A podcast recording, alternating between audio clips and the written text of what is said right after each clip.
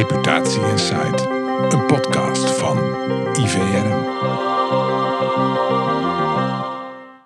Welkom bij weer een nieuwe aflevering van Reputatie Insight.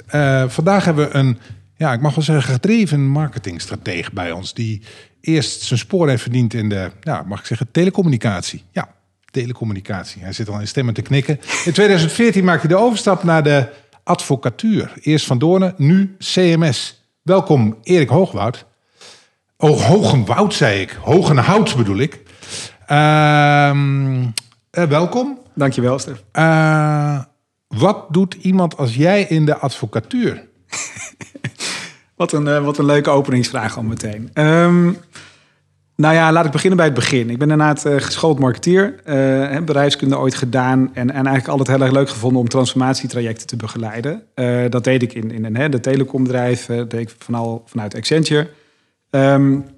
En ik vond het heel erg leuk om oude bedrijven naar een nieuwe wereld te helpen. En dat was op een gegeven moment ook de reden dat ik werd benaderd door een headhunter. Ik wist niet zoveel van de advocatuur. Maar wat ik wel wist was dat het natuurlijk een vrij traditionele behoudende wereld was. Die heel erg nodig moest worden veranderd. Dus dat was op een gegeven moment de reden om instappen naar Van Doornen. Okay. Ik wil even... Jij bent geen advocaat, hè? Nee. Jij bent marketingstrateeg. En houd je bezig met business development. Je houdt je bezig met ESG. Dat is een beetje het hoofdthema van vandaag. Daar gaan we het straks over hebben. Wat zijn jouw persoonlijke drijfveren om daar mee bezig te zijn? Kijk, ik zie natuurlijk net als iedereen, zou je eigenlijk hopen, gewoon dat bepaalde dingen niet goed gaan in de wereld. Hè? En dan heb ik het over het klimaat, heb ik het over het feit dat de inkomensongelijkheid steeds groter wordt, dat de polarisatie toeneemt, hè? Dat er eigenlijk zaken steeds meer zwart en wit worden en de mensen niet meer naar elkaar luisteren. En daar maak ik me als burger, als vader van twee meiden van 14 en 16 ook wel echt zorgen over. Hè? Oprecht gewoon zorgen over. Dus dat is ook wel een soort persoonlijke, intrinsieke motivatie om ervoor te zorgen dat weer dat in ieder geval een heel klein beetje beter wordt. En lukt dat? Soms wel. Hè, soms wel. Het is natuurlijk niet makkelijk. Ik bedoel, doe de kranten open en je wordt misschien niet heel erg positief, hè, van wat er allemaal buiten gebeurt. Maar we zijn wel, we hebben een heel programma opgetuigd om meer impact te maken, meer maatschappelijke impact te maken, zowel intern vanuit onze eigen bedrijfsvoering als ook extern voor onze cliënten. En je ziet wel dat daar elke dag wel weer een stapje verder komen. Hey, ja, we hadden het in de vorige bespreking al wel even over. De advocatuur, CMS. CMS is voor de luisteraars echt wel een hele grote advocatenkantoor, ja. Wereldwijd. 8000 advocaten, meen ik? Ja, we hebben in totaal 10.000 mensen in dienst, waarvan zo'n 7000 advocaten nu wereldwijd. Okay. Dat is hartstikke veel mensen. Ja. Dat is een dorp. Dat is jullie verdedigen heel veel belangen van bedrijven, waarvan nu wordt gezegd door bijvoorbeeld clubs als Milieudefensie, dit weekend nog even in het FD, die deugen niet, die clubs, die bedrijven. En jullie moeten ze verdedigen. Hoe werkt dat in de praktijk? Lukt dat allemaal? Het is natuurlijk waar, hè, dat de advocatuur en zeker de Zuidas, waar je net al op doelde, hè, vaak de belangen verdedigt van de gevestigde orde. Hè. Dat zijn natuurlijk vaak organisaties die al jarenlang cliënt zijn. En nu, om welke reden dan ook, hè, ter verantwoording worden geroepen. Dus het klopt, hè, wij zitten vaak aan de kant van de gevestigde orde. Ja. En maak je daar keuzes in? Want ik neem aan dat er ook heel veel mensen zijn die daar weer wat van vinden, die bij jullie gewoon werken de hele dag. Ja, en zal dat weer niet hetzelfde vinden als de andere. En er zijn 7000 meningen over te vormen. Kijk, we zijn natuurlijk actief in heel veel verschillende markten. Hè. Wij bedienen zo'n heel veel organisaties. Op jaarbasis meer dan 2000 cliënten in 10 sectoren. Dus het varieert ook heel sterk. Hè. Van vastgoedcliënten tot partijen in de life sciences tot aan banken, verzekeraars. En daar zijn natuurlijk allerlei verschillende ESG-gerelateerde problematieken. Bij de banken bijvoorbeeld gaat het heel erg over financiering en wie je nog zou kunnen financieren. Maar bij verzekeraars gaat het bijvoorbeeld ook over de verzekeringslast, hè, klimaatschade. Dus hoe kunnen zij uiteindelijk een rol spelen om klimaatschade kleiner te maken? Dus het is niet alleen maar de bad guys. Hè. Het is net zo goed eigen vraagstukken over hoe kunnen organisaties de impact op hun eigen P&L ook minimaliseren. Ja, oké. Hij viel al een paar keer de term ESG. Kun jij even uitleggen wat dat is? Want dat is wel leuk voor de luisteraars, denk ik. Nou ja, het is natuurlijk een enorm containerbegrip. Hè? Een paraplu, die staat eigenlijk voor environment, societal en governance vraagstukken. Waar komt het vandaan? United Nations? Voor zover ik weet is het eigenlijk een Amerikaanse verzamelterm. Okay. Ik durf niet te zeggen hoor dat de UN daar op een manier bij betrokken is. Dus in de kern gaat het eigenlijk over toch wel klimaatvraagstukken, mensenrechtvraagstukken en ook wel de governance kant. Dus met name hoe richt je je rapportage in? Hoe zorg je ervoor dat je uiteindelijk ook je organisatie inricht op de juiste manier? En even voor de duidelijkheid. Er zijn allerlei bedrijven die nu nog niet hoeven te rapporteren over ESG. Maar die dat straks moeten. Ja. Net als vroeger een jaarverslag, moet dat straks. Ja. Hoe zit dat precies? Welke bedrijven zijn dat? Nou ja, kijk, ik ben geen jurist, laat ik dat vooropstellen. Maar ik weet wel dat inderdaad binnen Europa er ESG-wetgeving aankomt. Er is al heel veel ESG-wetgeving van kracht voor met name de grotere internationale organisaties. En in de loop van dit jaar en dan met name ook in de komende jaren zal er ook steeds meer ESG-wetgeving komen die kleinere MKB-organisaties raakt. En hoe groot, waar hebben we het dan over? Zijn daar regels voor? Ja, er zijn er regels over boven zoveel miljoen omzet of balans totaal of aantallen werknemers. En dat betekent dat je dan als bedrijf straks moet of wil rapporteren over deze 3 hoofdthema's. Ja. Ja, en zowel de impact die je maakt, denk bijvoorbeeld aan je CO2-footprint, waar je nu al over, waar wij bijvoorbeeld ook over moeten rapporteren. Dus hoeveel medewerkers hebben we en hoe gaan zij, hoe regelen ze hun woon-werkverkeer? En hoeveel uitstoot brengt dat met zich mee? Tot aan afvalstromen, tot aan welke stroom, energie gebruik je? Je hele reisbeleid, ga je wel of niet met het vliegtuig naar Parijs? Dat zijn eigenlijk zaken waarover je dan moet rapporteren. En dat is alleen maar aan E-kant, want je hebt aan de S-kant heb je natuurlijk allerlei rapportages over recruitment, je populatie, je man-vrouw verhoudingen, bestuurders, enzovoort. Oké, maar nu hebben we het alweer vrij snel over het moet. Ja. Maar het is ook iets wat kan. Je kan zeggen, kijk eens even, wij voeren hier goed beleid op en zijn daardoor bijvoorbeeld aantrekkelijk, ik noem maar wat, voor jonge mensen om bij ons te komen werken, want we zijn goed bezig, zou maar even zeggen. Nou ja, kijk, wat wij in algemene zin al adviseren aan onze cliënten is om nu al te beginnen. Dus zelfs als je nog niet hoeft of moet rapporteren, we weten allemaal dat dat gaat komen. Dus dat is wel grappig, want dat doen wij dus ook af en toe. Laat ik het zo zeggen, steeds rapporteer er maar gewoon over. Je bent goed bezig. We hebben een groot bedrijf dat in tanktransport zit. Nou, ik zal de naam even niet noemen. Maar die zijn bezig met ESG-rapportage. Hoeft nog niet, dus doen het wel. Ja. Nou ja, kijk, het helpt je alvast te leren wat er moet en wat je wel en niet weet. Het is helemaal niet zo makkelijk natuurlijk om voor al je werknemers te rapporteren over de CO2-footprint van hun reisbewegingen. Dat is natuurlijk ontzettend ingewikkeld. Ja. Dus ja, het is goed om daar inderdaad vroeg mee te beginnen. Het is ook goed om daar op een gegeven moment al te leren. Niet zozeer alleen over rapportagevraagstukken, maar ook hoe je dat uiteindelijk organiseert binnen je organisatie. Hoe je ook je interne rapportage doet richting bestuur. Hoe je uiteindelijk maatregelen neemt om dingen te verbeteren. Wat überhaupt je doelstellingen zijn. Wat streef je nou eigenlijk na met al die rapportages? Dat is denk ik veel belangrijker dan de rapportage aan zichzelf. Hey, en als ik even kijk naar CMS, jullie beleid op dat vlak. Ja. Heeft dat ook een gezicht? Is dat ook is daar ook policy voor? Ja, dus we hebben eigenlijk onze ESG-inspanningen zijn verdeeld over een interne stroom en een externe stroom. Intern bedoelen we eigenlijk gewoon onze eigen bedrijfsvoering. Daar kijken we natuurlijk naar het allereerste E. Daar zijn een aantal voorbeelden al genoemd. Je stroom, je afval, je mobiliteitsbeleid, om maar eens wat te noemen. Op het S-vlak, daar zijn we natuurlijk met name vanuit onze HR-kolom heel erg druk mee bezig. Zowel naar instroom, dus hoe zorg je ervoor dat je gewoon een goede afspiegeling bent van de maatschappij. En in plaats van een soort corporaal bolwerk op de Zuidas, wat toch heel veel mensen dan eigenlijk denken. Maar ook in behoud van je mensen, in ontwikkeling van je mensen. Zijn mensen überhaupt ook wel op de hoogte van dit soort vraagstukken? En wat vinden ze daar dan van? Dus in alle mogelijke manieren zijn we bezig om inclusiever te worden. En een heel mooi voorbeeld vind ik daarin ook wat we bijvoorbeeld doen met een aantal van onze partners. We zijn samen met NL Cares bezig en organiseren we allerlei taaltrainingen, cv-trainingen, sollicitatietrainingen voor statushouders. Dat zijn activiteiten die onze advocaten doen, die hen ook helpen om als mens inclusiever te worden, omdat ze inclusiever gaan denken. Oké, en verandert dat zo'n kantoor? Kun je dat zeggen? Je bent er nu 5, 6 jaar, denk ik, werkzaam. Ja, ik werk er nu 5 jaar. Nee, ik zie zeker verandering. Hè. Je ziet verandering in de populatie van kantoor. Maar hoe ziet die er dan uit? Is dat man-vrouw of is dat meer... Nou ja, kijk, we hebben sowieso meer vrouwen. Dus dat wordt steeds meer gelijk.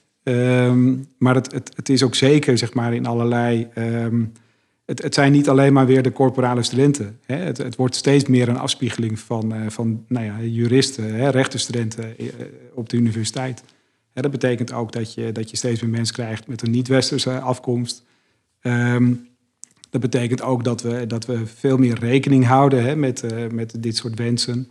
Hè, of dat nou gaat over religieuze feestdagen, of het nou gaat over een skitrip... die nu een winterreis wordt, waardoor ook mensen die niet skiën ook wel mee kunnen gaan... Ja, dat zijn eigenlijk allemaal voorbeelden waar je echt ziet dat kantoor verandert. Oké. Hey, en hoeveel instroom heeft zo'n kantoor? Vanuit jonge studenten, stagiaires noem ik dat dan maar. Ja, ik ken de aantallen niet exact. Maar ik denk dat zo'n 50 nieuwe medewerkers per jaar starten. Ja. Op een populatie van 300 in Nederland. Dus echt wel, dat zijn forse aantallen. Er zijn natuurlijk heel veel student-stagiairs bij. Dus die blijven maar een beperkte periode... en gaan daarna weer verder naar een volgende stageplek. Ja. Maar daar zien we heel veel verschil. Ja. Onderscheiden jullie dat? Zijn jullie daar onderscheidend in? Of is dat voor geldt het voor de hele Zuidas en een heleboel niche-kantoren erbij? Ik denk wel dat veel kantoren ook wel soortgelijke doelstellingen hebben.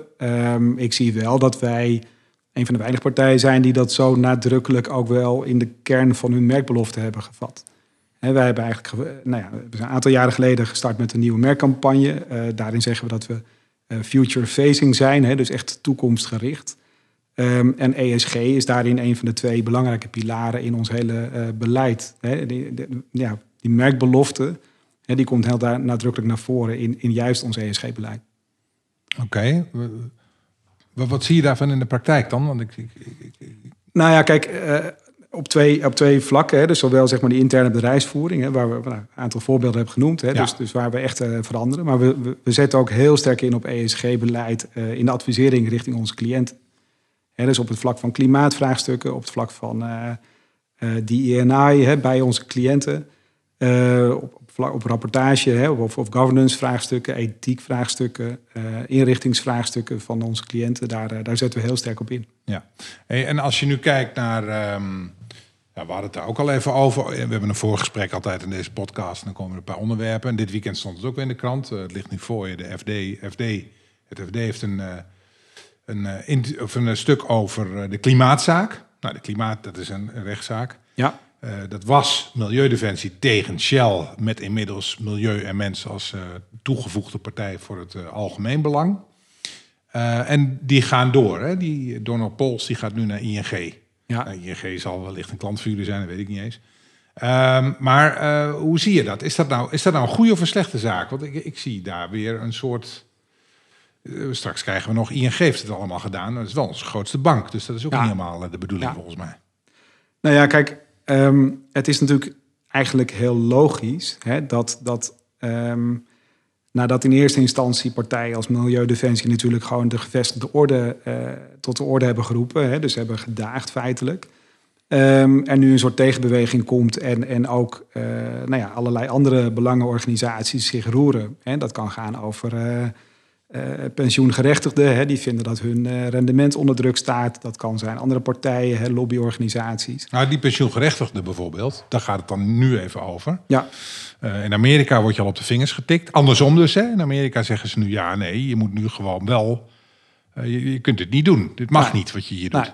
Nee. En waait dat over?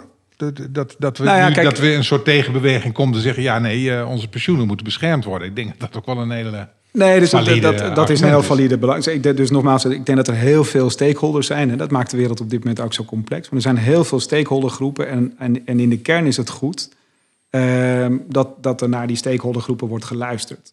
Het is ook in de kern goed dat die stakeholdergroepen... natuurlijk uiteindelijk desnoods via de rechter hun gelijk kunnen halen. Of in ieder geval hun belangen kunnen etaleren. Wat minder goed wordt als natuurlijk op een gegeven moment de discussie heel zwart-wit wordt gevoerd. He, dus dat we met z'n allen mee gaan doen aan die verdergaande polarisatie.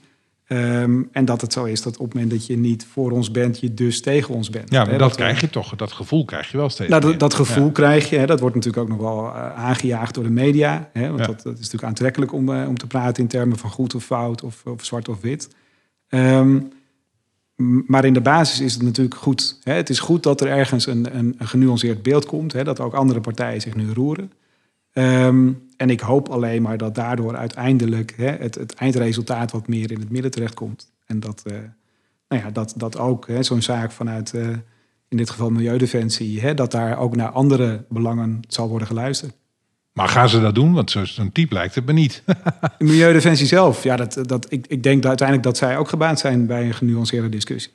Ja, ik bedoel, een Milieudefensie zal ook niet alleen maar willen dat een grote oliemaatschappij uiteindelijk morgen stopt. Ja, dat zullen ze misschien wel willen, maar ze zullen ook wel zien dat dat niet een heel realistisch scenario is. Ja, dus okay. Ik denk dat we met z'n allen vooral willen dat klimaatschade zoveel mogelijk wordt voorkomen of wordt geminimaliseerd. Ja.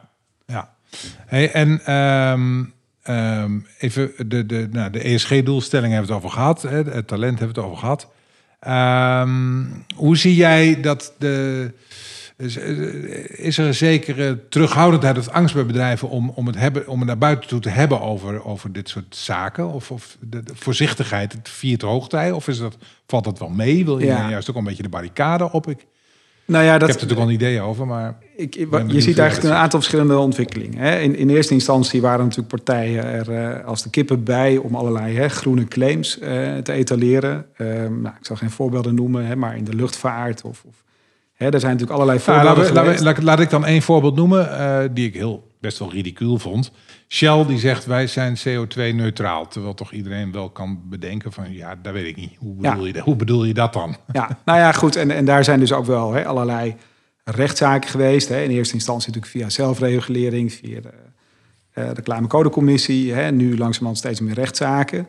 En wat je in algemene zin wel ziet gebeuren... is dat inderdaad bedrijven, organisaties... steeds terughoudender worden met allerlei groene claims. Hè, sustainability claims. Ik denk... dat in heel veel gevallen ook bijna... dat is eigenlijk gewoon zonde, hè, omdat er ook heel veel goeds gebeurt. En op het moment dat natuurlijk organisaties... hè, als een... ik wil allerlei voorbeelden noemen... hè, maar dat is misschien wat minder gepast nu. Maar hè, eigenlijk echt heel hard hun best doen... en ook veel geld, veel energie stoppen... in het verduurzamen van hun operatie bijvoorbeeld...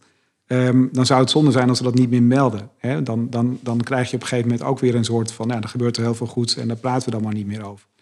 He, dus claims die niet waar zijn, die kunnen sowieso niet.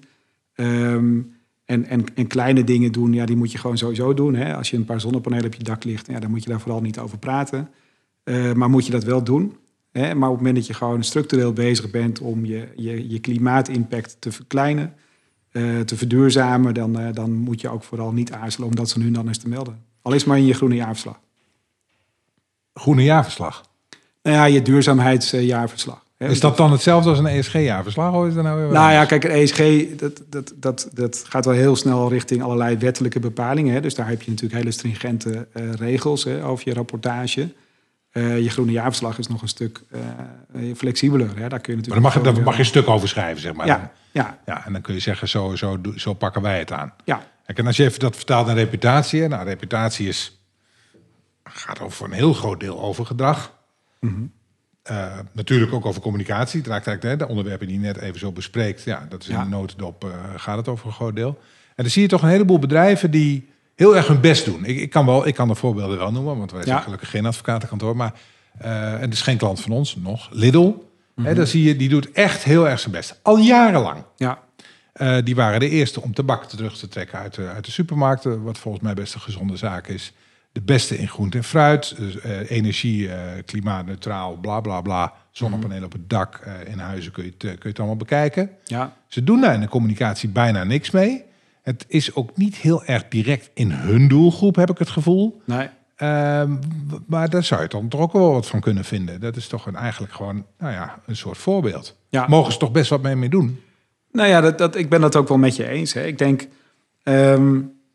Kijk, marketeers bij uitstek zijn natuurlijk degene die in staat zijn of zouden moeten zijn om externe stakeholderbelangen goed in kaart te brengen.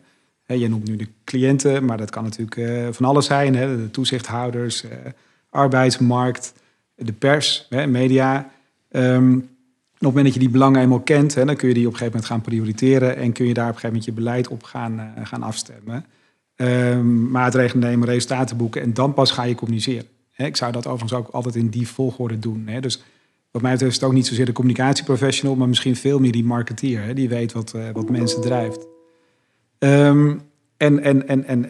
Dus ja, ik denk dat de marketeer uiteindelijk bij uitstek degene is die dat zou moeten doen. En die ook in staat is om die story te tellen. Dus zowel ook extern, maar vooral ook intern mensen daarin mee te nemen. Want vergis je niet, in elke organisatie, ongetwijfeld ook bij een Lidl, zullen lang niet alle interne mensen overtuigd zijn geweest van de juiste koers. Ja.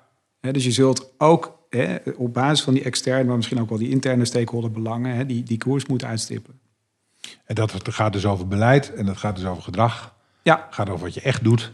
En prioriteiten. Want laten we eerlijk zijn, en dat geldt voor ons als organisatie ook. We kunnen niet alles perfect doen. Dus we moeten daar ook wel gewoon kiezen.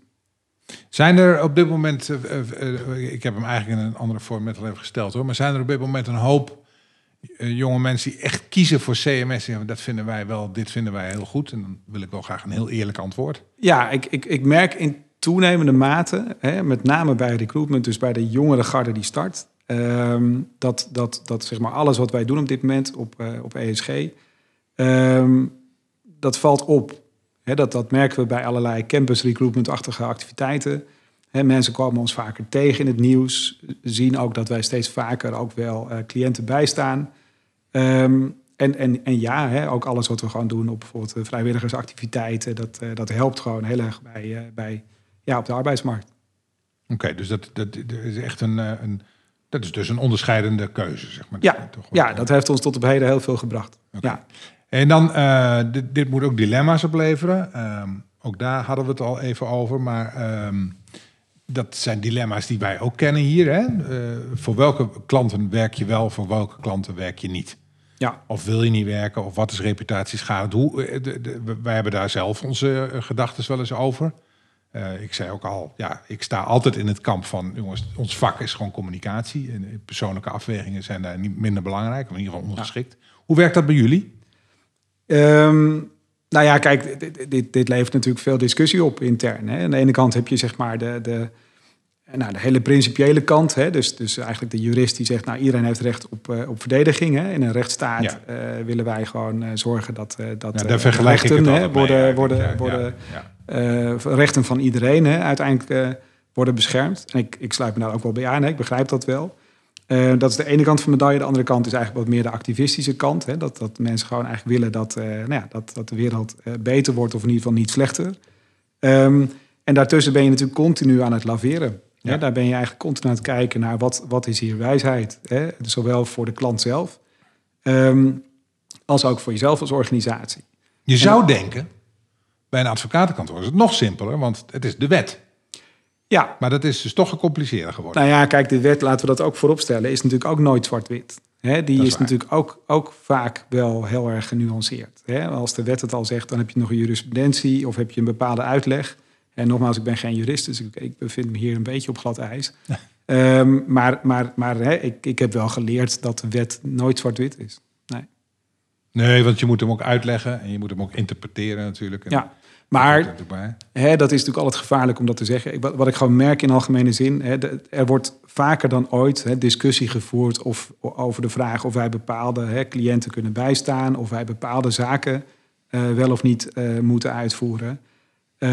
En steeds vaker besluiten we ook dat we dat niet doen. Dus dat we echt gewoon wel business hebben laten lopen. Simpelweg omdat dat in ieder geval niet in ons eigen voordeel zou zijn. En is dat omdat het jullie reputatie kan schaden? Of is het de overtuiging van medewerkers, advocaten die zeggen daar niet zo'n zin in? Of omdat het een heel grijs gebied is, waar je dan weer genuanceerd over kunt denken. Dus eigenlijk is het... Wat zou een voorbeeld kunnen zijn van een grijs? Ik snap dat je voorzichtig moet zijn hoor. Want... kijk, er zijn... in de hele ellende rondom Oekraïne natuurlijk in het verleden best wel partijen geweest waar het overduidelijk was dat je er niet voor kon werken. En er waren allerlei partijen waarvan dat nog niet helemaal helder was, omdat ze in eerste instantie misschien niet een Russische eigenaar hadden. Hè, noem maar eens een voorbeeld.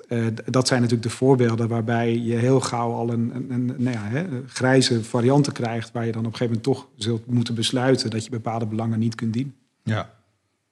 Ja, waarbij de politiek natuurlijk ook nog alles te kort door de bocht wil gaan schieten momenteel. Ik noem even die dat gevolgd had, maar er was een politicus, ik meen van het CDA, die was naar Israël geweest. En die had meteen als statement, we moeten geen zaken meer doen met bedrijven in nederzettingen. En toen gooide hij zijn bewijs van de reis nog even op Twitter. Dat was booking.com, ja. Die bij uitstek... Nou ja, kijk, en dat is je ook wel heel slecht ingelezen. Dat ook, is natuurlijk de wereld is natuurlijk gewoon heel erg complex. En, ja. En je moet dus uitkijken met hele snelle conclusies. Dat ja, maar dit is een prachtig voorbeeld natuurlijk. Ja. We willen met z'n allen misschien dat de wereld heel erg oplosbaar is, maar alles zit wel complex in elkaar. Ja. Ja. Ja. We zijn ook wel zo'n beetje aan het einde van de tijd. Dat dwingt het format af. Wat zou jij over 3 jaar bereikt willen hebben met CMS? Oh, dat is een goede vraag. Nou ja, sowieso dat we onze eigen interne doelen hebben gehaald. En die zien op allerlei zaken, nogmaals op diversiteit, inclusiviteit. We zouden een betere afspiegeling moeten zijn van de samenleving als organisatie. We willen onze klimaatdoelstellingen hebben gerealiseerd. Op het vlak van compliance, op cyber, governance willen we zaken nog beter organiseren.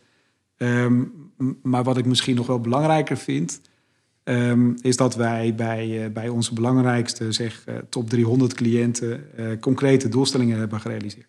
Okay. En de meest evident is natuurlijk dat zij gewoon aan de ESG-wetgeving voldoen. En dat is al een ontzettende grote ambitie.